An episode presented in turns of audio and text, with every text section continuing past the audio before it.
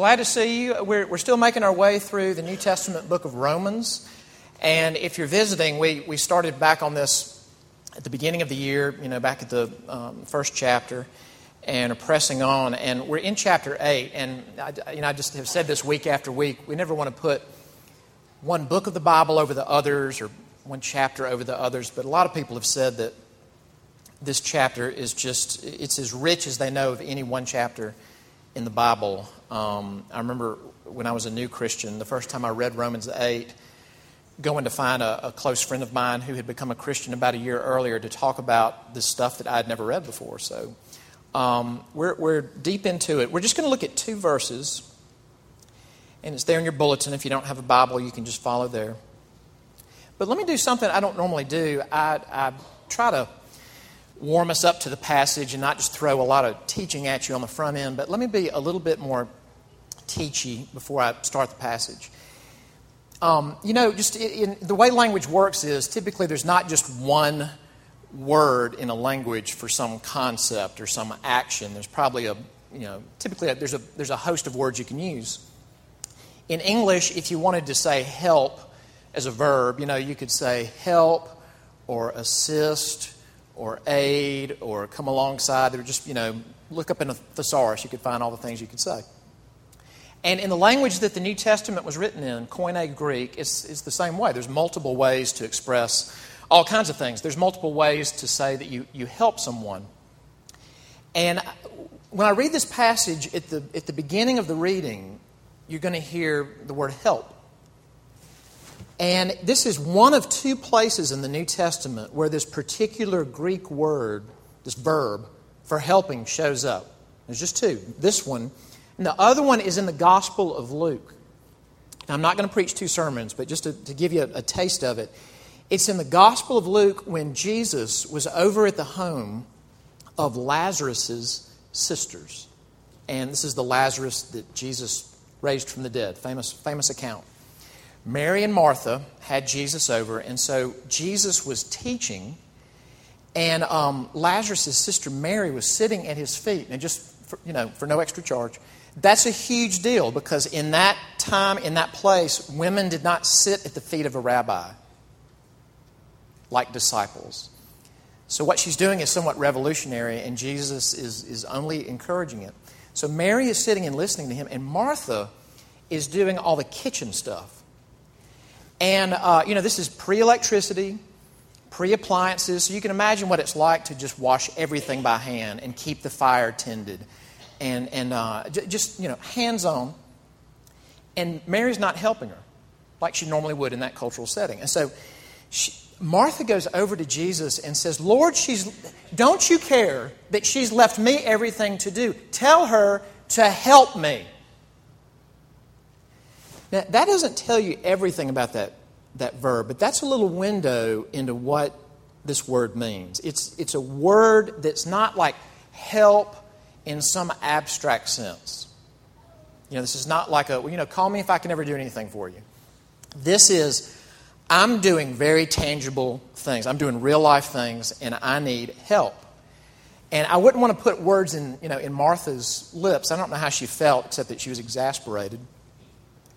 But I think, you know, she would say, Look, Lord Jesus, I, I'm all about this. I mean, we had you over, we wanted you to teach. I'm so glad this is going on. I need help over here if this is going to go on. In our setting, I mean, you may be here this morning, and I, I, would not want to put words in your mouth, but you, you may feel like, okay, look, I, I'm glad for this. I'm here this morning. It's beautiful. I could be somewhere else. I could be sleeping, but I'm here this is great. But I could tell you that I'm hurting in a lot of ways. Excuse me. And I'm weak. And I'm run down.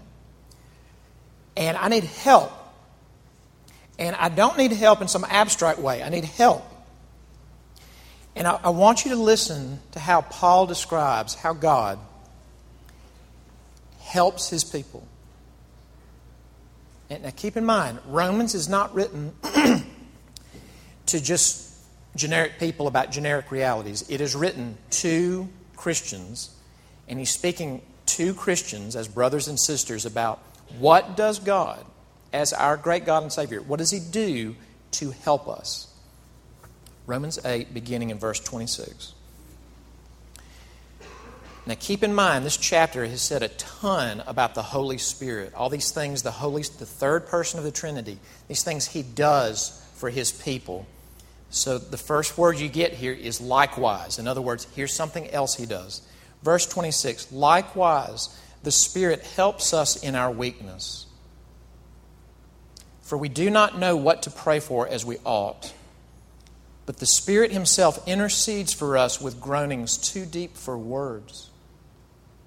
And he who searches hearts knows what is the mind of the Spirit, because the Spirit intercedes for the saints according to the will of God. Amen. Let's pray together. Father, we would uh, say before you what your word has already acknowledged about us, and that is that we're weak. And maybe we're here this morning and we don't feel that. We might feel very up and very secure and very stable. But it may be that we, we feel very weak in our bodies or our emotions or in our families or in our finances. Whatever state we come, oh Lord, we thank you that you know us and you welcome us. We pray that you would speak from your word. And we ask this in Christ's name. Amen. That's amazing. There's a cup of water. Just, that was seamless, whoever did that. Was that an angel? Was that supernatural or was that through natural means? I don't know. I feel like I need water. I feel like I kind of feel like I'm a high maintenance pastor in a lot of ways. I don't think my childhood pastor ever needed as many cups of water as I've needed just in my little time here. So just uh, do with that what you will. All right, I, I, wa- I want you to think about how this passage started that Paul talks about human weakness. And really, not just human weakness, but Christian weakness. And I want you to notice the, the pronouns and, and the, the, the, grammar. He's not speaking in second person. You know, the, the Spirit helps you, Roman Christian peons, you know, in, in your weakness. It's first person. The Spirit helps us in our weakness. This, this is our experience as normal Christian people. So let's look at the passage that way. Let's look in terms of the ones who need help, i.e., us, Christians. And then, second, the one who helps. Okay, the ones who need the help and the ones who help. All right, first off, the ones who need help. What, what does he say first? Verse 26. Likewise, the Spirit helps us in our weakness. Now, we could all tell our tales this morning about what weakness looks like in our lives or where you're really feeling it right now. It may be physical. Yeah, you may be sick. You may be um, going through something where you're just more, you're just physically noticeably weaker. It could be emotional that you used to feel very stable and you felt like your feet were under you and you felt, you know, usually up and you're very down. We could just list all our, you know, there's different ways to be weak, but Paul highlights there's, there's a particular thing he's talking about when he says weakness. It's a particular way that being weak shows itself in the lives of Christians. So, what does he say? All right, verse 26. The Spirit helps us in our weakness, for we do not know what to pray for as we ought. That this way that he's talking about of being weak is not knowing the right way to pray. Now, why would it be that so often Christians who are wanting, they're wanting to talk to God, they're wanting to pray, that we don't know how to pray as we ought? And it's just, I mean, there's a lot of reasons, but let's think of, of just a few. Number one, we don't know what all God is up to. And you know, and I, have mentioned this before, and this has been pointed out to me that, that it, I think it's wise for us to be careful about throwing out these kind of blanket opinions about, well, what I think God is doing here is, you know, this set of circumstances happened, or um, I kind of watched this thing that seemed like a coincidence, and I kind of get up over it and say, well, what I think God is doing we, we need to really be careful with that. That can actually be a way to take God's name in vain. because we don't know we don't know what he's up to. He's God. And, uh, and his ways are not our ways. And our thoughts are not his thoughts. So sometimes we don't know how to pray because we don't know what he's doing in that situation that we want to pray about. And also, you know, we just usually don't have all the facts. For instance, it could be that you're in a work situation and there's a particular person where you work that makes it so incredibly discouraging. Could be coworker, could be manager, owner, but it's just it's so discouraging. This person is the reason that you kind of get a knot in your stomach on the way to work, and so obviously that's something that we would want to pray about. But even as you're praying, you may be aware that in, in our better moments that I don't know what all is going on in his or her life as to why they would act this way at work, as to why they would respond to me this way. So we don't know how to pray. Now, let, let, let's, let's think about this in the context of the first people that read this letter. I mean, the, the original recipients are Christians in Rome, and scholars put the date of the writing at about 57 AD, which would mean that the recipients of what we call the book of Romans were being ruled over by Nero. Now, his name has already come up as we've been going through Romans, but if you know anything about him, he was a monster, particularly to Christians. Uh, let's think about the first people that read this letter, and they've actually experienced persecution. And as the years go on, they're going to watch people be martyred. They're going to watch people actually be lit on fire. They're going to watch people uh, be given to the beast at the Colosseum. How do you pray for that? Do you pray, Lord, take away the persecution so that I don't have to die unnaturally? So that my children don't ever have to be martyred? Or do you pray, Lord, use this persecution, use this suffering to spread the good news? And man, history bears that out. If, if you, if you want to uh, stop Christianity, don't persecute it. And whatever you do, don't, don't kill anybody, because then it really starts to spread. In fact, if you want to kill it, make it the state church. How do you pray? End it, God, or don't end it, God? That was their context. Think about ours. Let's say that you are one of these people who is in a real health crisis right now, or someone you really love is very, very sick. And let's say that person that you're praying for um, is a Christian. How do you pray for them? Do you pray, God, take away the thing that's hurting me or hurting that person? Relieve their suffering, relieve their pain. Or do you pray, Lord, use this sickness, use this suffering for their good and for the good of all those who are watching? I mean, it's, it's not uncommon that I'll, I'll uh, see some post about somebody's blog or somebody will send me a link to somebody's blog or maybe something from CaringBridge you know, where a Christian is going through acute sickness or terminal illness or cancer, and they're honoring God in the way that they're suffering. And they're worshiping Him in the midst of it, and, and it impacts people who see this and read it. So, so, how do you pray? Do you say, God, just totally take that out of their lives? Or let it be there and use that? have you ever felt this? That we don't know how to pray. What about if you're in business and you pray about just things like making money. You don't have to be in business to be making money, but let's say like you, you really are trying to work on something that could generate quite a bit of profit. Should you pray that your business go well so that you do generate a lot of profit? I mean, think about it. A Christian could be sitting there thinking, well, if God blessed this business deal and I made a bunch more money, then I could really like do a lot of wonderful things for people. I could give more. I could be more generous. I could uh, help finance things for the kingdom. But then that same Christian might say, hey, but wait a minute. You know, the Bible says that the heart is very sneaky and is uh, wicked.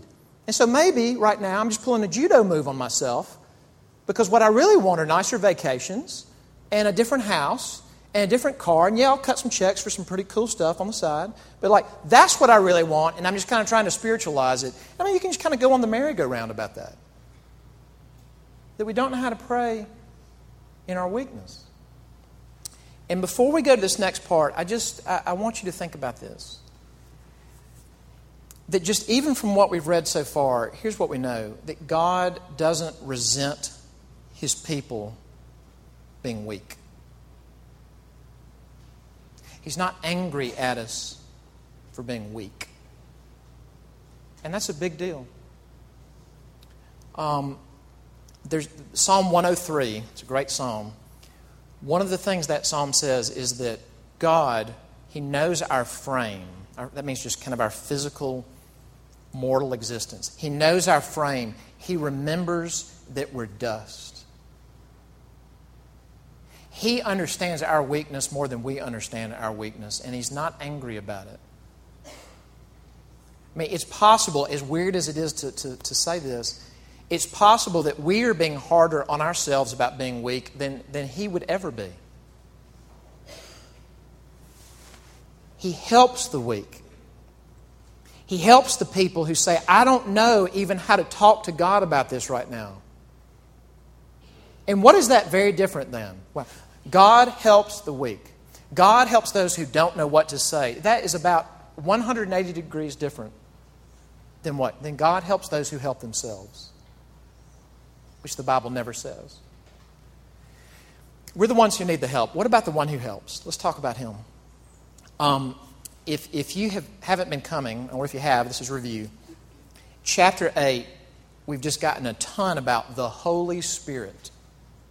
This is not generic human spirit or kind of a generic divine spirit. This is the God of the Bible, Father, Son, and Holy Spirit, the third person of the Trinity, the Spirit of God. What do we see about him as to, the, as, as to how he's the helper? All right, first off, the Spirit is the one who knows us. He knows our insides because he occupies us, he inhabits us. Uh, back in verse 9 of this chapter, Paul said, All Christians have the Holy Spirit. If you don't have the Holy Spirit, you're not a Christian. There's not two tiers of Christianity, there's not two tracks. If you're a follower of Christ, if you've been saved, the third person of the Trinity makes you his temple. And as I say, I think about every week, he's not an it, he's a he. He's a person, okay? Now, okay, so what that he knows us? Think about this. Um, I, I heard somebody say that they think the loneliest verse in the Bible is one of the proverbs in the Old Testament. It's Proverbs 14:10, and it says this: that uh, the heart knows its own bitterness, and no stranger shares its joy. The heart knows its own bitterness, and no stranger shares its joy. What does that mean? It means, think about if, if there's just something you, you want to get out and be understood about. And so maybe you've got a great friend who will just like really sit down with you and really listen and not rush you. And they'll just say, okay, like, I'm here and I, I want to hear what's going on with you. And they're going to listen as long as you talk. And those don't grow on trees. So if you have that, thank the Lord. So let's say you, you try to get out, and it may be that you're trying to get out a, a real joy, a real high, it could be a real downer. No one can totally get it. Have you felt this before? Like something that's so important to you. I need, I need to be understood. I need to express this. And even someone who loves you and is trying to listen and understand can't totally get it. Why? Because they're dependent on your ability to verbalize it, to articulate it. You know, you can find the greatest counselor in the world to sit down with, and you can fork out whatever that person charges. But at the end of the day, this is going to go as well as you're able to say your insides. This person said that, that it's a lonely verse. Now, think about that, but then think about this. Weird example. Okay, disclaimer, weird example. What if, with your permission, you gave me, um, yeah, you gave me permission to come to your house in the dead of night with all the lights off and to see how well I could navigate through your house without a flashlight. So I went first, and then you went. Now, what would happen? Every time you would just kill me on that because same house, same obstacles, same level of darkness, same absence of light. You know the layout. You know, like I could be going down this corridor and I just think it's a quarter, but you know there's this little table there, so you kind of shimmy to the left. I don't know to shimmy, and so I hit it. Because you know the house, you know the insides of the house. All right, now think about this. The heart knows its own bitterness. No stranger shares its joy. But the Spirit of God lives inside us. He knows all the rooms and all the halls and all the furniture, whether it's light or dark. He knows our insides. Uh, this may be old information to you, this may be the first time you've ever heard this. The New Testament says that Christians, both corporately, all together, and individually, are the temple of the living God. Right, so first off, He knows us. But the Holy Spirit also knows the will of God. He knows what God wants, He knows what God wills. Look in verse 27. And he who searches hearts knows what is the mind of the Spirit because the Spirit intercedes for the saints according to the will of God. For some of you, this will be repetitive, but I just, I've, I've got to go over this over uh, again and again. In Christianity, and I would say especially in Protestant Christianity, we talk a lot about the Father. And we talk a whole bunch about the Son, and no apologies for either one of those. But the Spirit is fully God. I don't, I don't know if you noticed the quote on the front of the bulletin from the Nicene Creed. The Nicene Creed is adhered to by all kinds of different Christians all over the world for over a millennium and a half. What does it say about the Holy Spirit? With the Father and the Son, He is worshiped and glorified. Our catechism says that He is the same in substance. We could say Godness. And he's equal in power and glory to the Father and the Son. Why does God the Spirit know the will of God? Because he is God. God the Spirit is completely on the same page with God the Father. And God the Father is completely on the same page with God the Spirit. And the Spirit lives in us. He knows us, knows all the corridors, knows all the nooks and crannies. And he knows the Father and the Son, and he knows the will of the Father and the Son. So, what does he do with all that? He knows us, he knows the Father and the Son, so he knows how to pray for us. Now, what does that look like? It's intercession. What's intercession? Intercession is, is being a go between and going to bat for someone between two parties. Who are the two parties? Well, he's interceding for us with the Father. How does he do it? He groans. He groans. Now, I don't know if you were here last week, but if you were here for Tim's sermon on the passage right before this, when you hear groanings, that should go ding, ding, ding, ding, ding. Because the passage last week talked about groanings. What did it say? It said, The world is so broken. The creation is so fallen. I mean, it's amazing. It's been a beautiful weekend. A lot of beauty, a lot of order. But it's fallen. That the trees and the animals and the waters and the skies, they know that they're not what they ought to be. And, and we can't hear it, but they groan it's not just that they groan, we groan. You know, Christians groan as they look at, I am not what I ought to be. I am not what I want to be or what I wish I were. And I groan. When do you groan over hard things? It's when you're emotionally invested, right? This is not a sigh. You groan when you're emotionally invested. You groan when you get awful news about someone that you really care about. You groan. And what does this text say? It's not just that the universe groans or that fallen people groan, but God groans. The Spirit of God groans to the Father. And it says in verse 27 the Spirit intercedes for the saints. Uh, excuse me, in verse 26, the Spirit Himself intercedes for us with groanings too deep for words. And that phrase, too deep for words, is just a translation of one Greek word. It just means wordless, without utterance.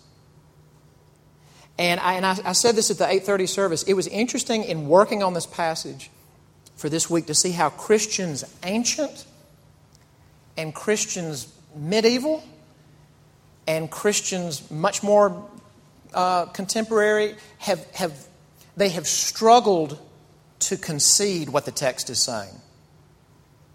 Uh, they've said things like, well, it's not that God's actually groaning. God would not groan. What he's doing is he's moving inside a Christian to groan about things. And Paul's calling that the groaning of the Spirit. That is not what the text says. The text says that the Spirit, God Himself, He, for us, groans without using words. You know, I don't know how to pray about this illness. I'm going to take a stab at it, but I'm not sure that I'm even asking the right thing. And he groans to the Father.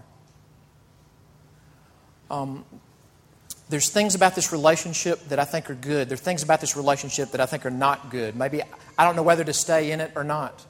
I don't know whether to pursue this person or not. I'm not even, I'm so emotionally wrapped around the axle about it, I don't know how to pray about it anymore. And he groans for us. How does it help us to know that God would groan without words for people like us? And as I thought about this, I thought back on something that um, happened early in, in uh, mine and Dana's marriage, and I asked her if I could if I could share this, and she said I could. Um, our first pregnancy, uh, we experienced miscarriage, as many of, of, of uh, you have. And uh, we we were in Mississippi, uh, in our church there, and there was a there was a wonderful couple the husband had cerebral palsy. And uh, just as long as I've known him, has always been in a wheelchair, can only get around with a wheelchair. And just, just very contorted in his motions, is always sort of in motion. And the way he speaks is very belabored. You can understand him, but it really takes work. And uh, he and his wife were just always very, very kind to us. And he's an amazing guy. He got a PhD in his field and was on staff with the university very extroverted sports maniac. I don't know what he's doing right now with Mississippi State's ranking in football, which is this is the first thing I've said about that, by the way. But moving on. But he must be going just nuts about it. Um, but, uh, but his wife told me, you know, we didn't broadcast our news to everybody, but, but some friends found out about it. And his, um, his wife told me that when he found out about our experience, she said he was so upset he could not even talk about it. Now, here is this guy with such pronounced physical problems and so much physical ordeal to go through. For him to go to a sports game is so much different than us going to a game. And his response to our suffering was no words. And his no words made a huge impact on me. And I thought about what was the impact. I, I would describe it as it was humbling, It was humbling for him to hurt for us like that in light of what he has to go through. And it was endearing. Like, I don't have to wonder if he cares about us. Could we apply that same template to the Trinity? That we're talking about God. He's God. He doesn't have to like us. He doesn't have to notice and care about these little light and momentary afflictions in our lives, but He does. Because love is not something that He does sporadically, He is love. It's humbling if we'll hear it. That He cares about my job. That He groans about my disappointments. He groans about my loneliness. Are there not bigger concerns in the universe than my loneliness? But He groans. But it's endearing that we don't just love Him and worship Him because He's big, although He is. Or we don't just worship Him because He made us, although He did. But that He loves us like that. There is no other God like that. He loves us in our weakness. This is a God who doesn't resent that we're weak people. He loves us so much that He became a weak person to substitute for the weak. That one day our life may not be like this. Amen. Let's pray together.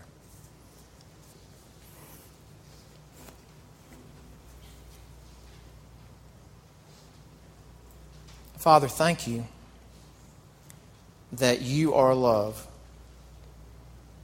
And we praise you that in love you sent your Son. And that, Lord Jesus, for us you became weak and we thank you and we praise you, Spirit, that as we are weak, that you, you know us and you do not resent our weakness, and you know just the right thing to pray, and you groan it wordlessly. Please continue to do so, even today, for the thing that is heavy on our hearts, but also for the needs that we don't even know about ourselves. Groan for us and intercede for us. And Father, continue to work in our lives in your love. We ask these things in Jesus' name. Amen.